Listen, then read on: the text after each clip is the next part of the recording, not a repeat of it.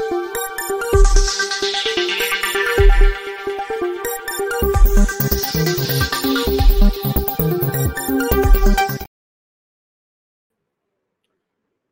Ram Israel और Hamas के बीच खूनी संघर्ष जारी है। जैसे चित्र और वीडियो आ रहे हैं, वो दिल दहलाने वाले हैं। हमास के आतंकवादियों ने जो किया है, वो मानवता को शर्मसार करने वाला है। और अब उसके बदले में, उसकी प्रतिक्रिया में इसराइल जो कर रहा है, वो भी दिल दहला रहा है। जिस इसराइल के लिए कहा जाता था कि उसकी सिक्योरिटी ऐसी है, उसकी सुरक्षा ऐसी है, उसकी आयरन वॉल ऐसी है, उसका आयरन डोम ऐसा है कि ना आदमी आ सकता है, ना मिसाइल आ सकती है। क्या हो गया उसे? और दुनिया ये जानना चाहती है। मैं कल से ये पढ़ने की, समझने की कोशिश कर रहा हूँ।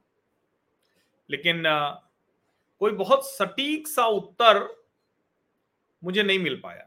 ढेर सारे लेख पढ़े मैंने, ढेर सारी जानकारी जुटाने की कोशिश की। और वैसे भी मैं कोई डिफेंस और इंटरनेशनल अफेयर्स का तो मास्टर हूँ नहीं।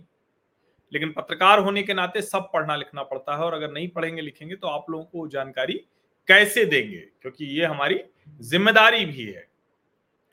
और चूँकि राजनीतिक आर्थिक विषयों पर, सामाजिक विषयों पर, भारत से संबंधित विषयों पर तो जानकारी होती है, उस लिहाज से मैं बात करता हूँ। लेकिन चूँकि न तो दुनिया कोई मैंने बहुत घूमी है, अवसर नहीं मिला ऐसा, और न ही कोई अंतरराष्ट्रीय मामलों को उस तरह से मैं पढ़ता लिखता रहा हूँ, न ही रक्षा मामलों को। जितनी जानकारी है वो इसी सब वजह से है जितना पत्रकारिता के नाते पढ़ना पड़ता है। लेकिन ये एक ऐसा सवाल था कि आखिर हमास इसराइल में घुस कैसे गया? कैसे उसने बुलडोजर से आयरन वॉल तोड़ दी, ग्लाइडर से पहुँच गए और पता नहीं क्या क्या करके पहुँच गए लोग। घरों में जाके बच्चों को, महिलाओं को मार दिया, जाने क्या क्या कर दिया? तो अब ये कैसे हुआ होगा? इसका मुझे मिला एक जो acting president republic of Afghanistan कहते हैं, खुद को अमरुल्ला साले उन्होंने जो लिखा, उससे मुझे लगा कि हाँ ये कुछ हद तक उसके करीब हो सकता है। और वो चूँकि खुद तालिबानी आतंकवाद पीड़ित हैं पाकिस्तानी आतंकवाद के पीड़ित हैं। तो मैंने कहा कि ये आपको मैं दिखाता हूँ, उनके ज़रिए आपको समझ में आएगा। बहुत छोटा सा है, बस मैं ये डिटेल उन्होंने जो लिखा हुआ है, उन्होंने एक्स पर पोस्ट किया है। तो अमरुल्ला सालेह का ये जो पोस्ट है, इससे बहुत कुछ समझ में आता। है how did they do it उन्होंने अलग अलग कैटेगरी में बांटा है। सबसे पहली है ऑपरेशनल सिक्योरिटी यानी उन्होंने कैसे कर लिया? तो ऑपरेशनल सिक्योरिटी जो है the media is wrong on calling the Hamas attack as a surprise वो कह रहे हैं कि मीडिया बिल्कुल गलत है जो ये कह रहा है कि हमास का जो हमला है, ये कोई चौंकाने वाला है। Hamas existed next door and next to the border fence यानी एकदम बगल में था, बगल में ही तो था हमास ऐसा थोड़ी ना है कि कोई वो बहुत दूर था, ये कुछ चौंकाने वाला नहीं। Hamas was not in the in state of cease fire with Israel फिलिस्तीन भले हो, लेकिन हमास ने कोई शांति विराम, युद्ध विराम ऐसा कुछ नहीं किया था। शांति समझौता नहीं किया था। You can't expect your enemy to pose like you or act like like you आप अपने दुश्मन को अपने जैसा व्यवहार करता हुआ न तो मान सकते हैं, न उनको इस तरह से देखा जाना चाहिए। वो बहुत कैटेगरिकली कह रहे हैं और बड़ा अच्छा मतलब ये जो एनालिसिस उन्होंने किया है ना, बहुत शानदार किया है। उसके आगे वो कहते हैं you lose when you expect the enemy to be like you वो कह रहे हैं कि तब आप हार जाते हैं जब आप उम्मीद करते हैं कि आपका जो दुश्मन है वो आपकी तरह व्यवहार करे। You win when you try to read his mind and think from his position जीतते आप कब हैं? तब आप जीतते हैं जब आप उसके दिमाग को पढ़ लेते हैं। वो क्या करने जा रहा है? उसके मस्तिष्क को पढ़ लेते हैं। उसकी स्थिति में रहकर आप सोच पाते हैं। बड़ा, बहुत क्लियर कट लिखा हुआ, बहुत अच्छा है ये मतलब स्ट्रेटजी के लिहाज से पढ़ना चाहिए। अदर मेथड्स और जस्ट नेवेट और reinforcement of the comfort zone of the commanders कह रहे हैं कि और कोई भी जो तकनीक है, वो या तो आप मतलब भ्रम में है, अपने आलस्य में है, अपने को धोखा दे रहे हैं, अपने को मूर्ख बना रहे हैं, एक तरह से इसको भोलापन कहेंगे, लेकिन यही सब है। और आप या तो फिर जो कमांडर्स हैं, वो अपने कंफर्ट जोन से निकलना नहीं चाह रहे। Seemingly Hamas exercise an unimaginable level of operational security और ये भी दिख रहा है कि हमास ने एक अप्रत्याशित स्तर का ऑपरेशनल सिक्योरिटी का काम करके दिखाया है। अब कैसे किया होगा, ये जरा इसको देखिए।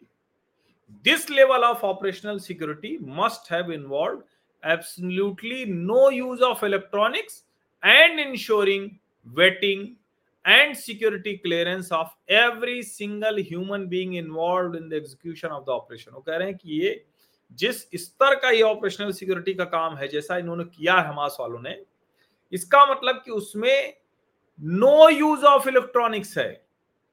और जितने लोग हैं, उनको किस तरह से चेक किया होगा, किस तरह से उनको शामिल किया गया होगा, जो सारे लोग एग्जीक्यूशन में शामिल थे। One mistake could compromise the whole एक गलती होती और पूरी तरह से खत्म हो जाती। One mole could lead to annihilation of the majority and abortion of the plan for revision at very high cost मतलब एक गलती होती, एक जासूस निकलता है एक कुछ गलती होती और पूरी तरह से सब कुछ खत्म हो जाता और फिर दोबारा करना तो बहुत कठिन होता। दूसरा वो लिखते हैं ऑपरेशनल साइलेंस कैसे? शांति, चुप्पी, ध्यान भटकाना। Hours prior to the attack इधर हमास यूज्ड एनक्रिप्टेड डिवाइसेस और conducted silence above the norms and standards of conventional special forces. यानी जो सामान्य तौर पर जो कन्वेंशनल स्पेशल फोर्सेज करती हैं, उससे बहुत ऊपर जाकर जो चुप्पी होती है, जो एकदम कुछ पता न चले they failed every artificial intelligence and electronic devices in the disposal of the IDF and Israeli intelligence services ये Israeli defence forces if their communication devices have encryption, then the designers must have known the capabilities of the Israeli interception. उनका जो device था और Israeli interception किस category का था किस technology का था वो सब जान गए उसके हिसाब से उसने डिज़ाइन किया था जो जिसने इंक्रिप्शन तैयार किया हुआ। A lot of work for fact finding commission letter on अब आगे जाँच वाच होगी तो पता चलेगा। मैन्यूवरेबिलिटी यानी किस तरह से किसी चीज़ को चेंज करना फ्लेक्सिबिलिटी या ये कैसे किया? There must have been a side scheme and a parallel plan of operation कोई अलग से कुछ सोचा होगा उन्होंने कोई और योजना लगातार चल रही है। And expendable one to keep the Israeli intelligence services glue to it यानी ऐसी कोई योजना पे वो काम कर रहे थे, वो दिख रहा था कि इजरायली इंटेलिजेंस सर्विस को लगा कि बस यही होने वाला है, इसी को निपटाऊं। The expendable plan could not be fake इधर वो कोई फेक प्लान नहीं था। वो भी असली प्लान था। Perhaps they had included all events and factors necessary to make the.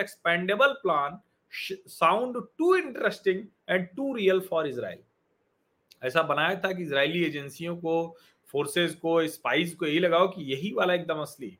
From an operational point of view the operation operators of the expendable plan must have thought it was real यानी जो उस plan में लगे थे, उन जिहादियों को भी, उन आतंकवादियों को भी ये लग रहा हो कि हम ही असली वाले हैं। You can't say to a person that you are just duck किसी को भी आप कहेंगे तो उसको तो बुरा लगेगा ना, फिर तो गड़बड़ हो जाएगी। He must believe the mission उसी तरह से उसको भरोसा होना चाहिए। So the expendable plan seems to have been used as diversion to shield and smoke screen the real one असली वाले से ध्यान भटकाना लगे कि एकदम सही है, जैसे धुआँ फैलता है ना तो जिसको कहते हैं ना कि कोई कवर फायर देना, धुआँ धुआँ कर देना, बचा लेना। Probably IDF is bombing all the point of the expendable plan which must है is Hamas still hiding there easy to say no अब ये जो अमरुल्ला साले कह रहे हैं ये इसराइल को सोचना चाहिए। वो कह रहे हैं कि ये जो इजरायली डिफेंस फोर्सेज बम गिरा रही हैं, ये शायद उस एक्सपेंडेबल प्लान का हिस्सा था, जो पूरी तरह से अब नहीं होगा, अब खत्म किया जा चुका होगा, और क्या हमास वहाँ भी छिपा हुआ, आसानी से कहा जा सकता है नहीं। अब देखिए, किस तरह से अमरुल्ला सालेह ने और बहुत सलीके से, आप अगर ध्यान से देखें ना तो इतना बढ़िया तरीके से ये किया है, जिसको कहते हैं ना कि वो मतलब इस तरह से वही व्यक्ति कर सकता है जो इस तरह की स्थितियों में रहा हो। और तालिबानी राज से लड़ना, तालिबानियों से लड़ना, डिसेप्शन, कैसे वो धोखा देना या क्या कुछ है। The people in power including NSA of the US mister Jack Sullivan week ago were saying that the middle east could not be more stable compared to the last 100 years अब देखिए। अमेरिका के NSA कह रहे थे कि middle east ऐसा कभी शांत, स्थिर नहीं रखा पिछले सौ सालों में। Appear weak when you are strong किसकी है ये? This all time applicable and relevant principle of Sun Tzu Sun Wu भी कहते हैं क्योंकि चाइनीज़ है ये। Seems to have been applied in its perfect form ये सुन वो चाइनीज़ कमांडर हैं। बहुत ज़बरदस्त सेना नायक थे, रणनीतिकार थे, दार्शनिक थे और उन्होंने एक बहुत ज़बरदस्त ग्रंथ है उसकी रचना की है। सुन जू बिंगफा सैन्य नीति के लिहाज से ये बहुत ज़बरदस्त बुक मानी जाती है। और अंग्रेज़ी में द आर्ट ऑफ़ वॉर। तो उसके हिसाब से कह रहे हैं कि appear weak when you are strong जब आप मज़बूत हैं तो कमज़ोर दिखिए। और ये वो बता रहे हैं, यही गड़बड़ हो गई। आगे अमरुल्ला साले कह रहे हैं clarification about my views I am not an close to being an analyst on Middle East issues जो बिल्कुल पता नहीं है मिडिल ईस्ट के बारे में। I and we are victims of Pakistan backed terrorism and interference in my country for decades दशकों से मैं पाकिस्तान समर्थित आतंकवाद और दूसरे जो हमारे देश में लोग घुसे रहे उसका पीड़ित हूँ। Afghanistan has suffered beyond imagination and there I have lost nearly hundred of my personal guards कह रहे हैं, सौ से ज़्यादा तो मेरे निजी अंगरक्षक, सुरक्षक मारे गए। Colleagues family members in attacks by the Taliban and allies plan and supported in Pakistan last two decades alone methods and principles of operation how er could be the same तरीके जो हो सकते हैं वही हो सकते हैं। Sometimes methods of one group can be a template for another सीख भी लेते हैं ना, आतंकवादी हैं एक दूसरे से तो वो भी सीखते हैं। अब माय ऑब्जर्वेशन ये सिर्फ़ मेरा एक एक तरह से कहेंगे, मैंने देखा तो मुझे लगता है कि ऐसा हो सकता है। Also from experience of interacting with external intelligence services I can easily guess these methods are copied from classes and operational rules of the western countries too much google is risky अब ये मुझे मैंने कहा ना कि जितना मैंने पढ़ा उसमें सबसे नज़दीक ये लगा तो मुझे लगा कि हमारे सामाजिक परिवार के हर सदस्य को ये सुनना जानना चाहिए बहुत ज़रूरी है आप सभी का बहुत बहुत धन्यवाद इस चर्चा में शामिल होने के लिए। और मैं फिर से कह रहा हूँ कि शांति ही आखिरी रास्ता है, लेकिन जिस तरह का हमास ने आतंकवाद किया, उसके दोषियों को तो दंड मिलना ही चाहिए। ये कहने से काम नहीं चलेगा कि हम तो मरने के लिए आते हैं। इस धरती पर जो ही आता है, हम लोग तो मृत्यु लोग कहते ही हैं। हिंदू तो मृत्यु लोग ही कहता है ना? लेकिन हिंदू मरने मारने की बात नहीं करता है।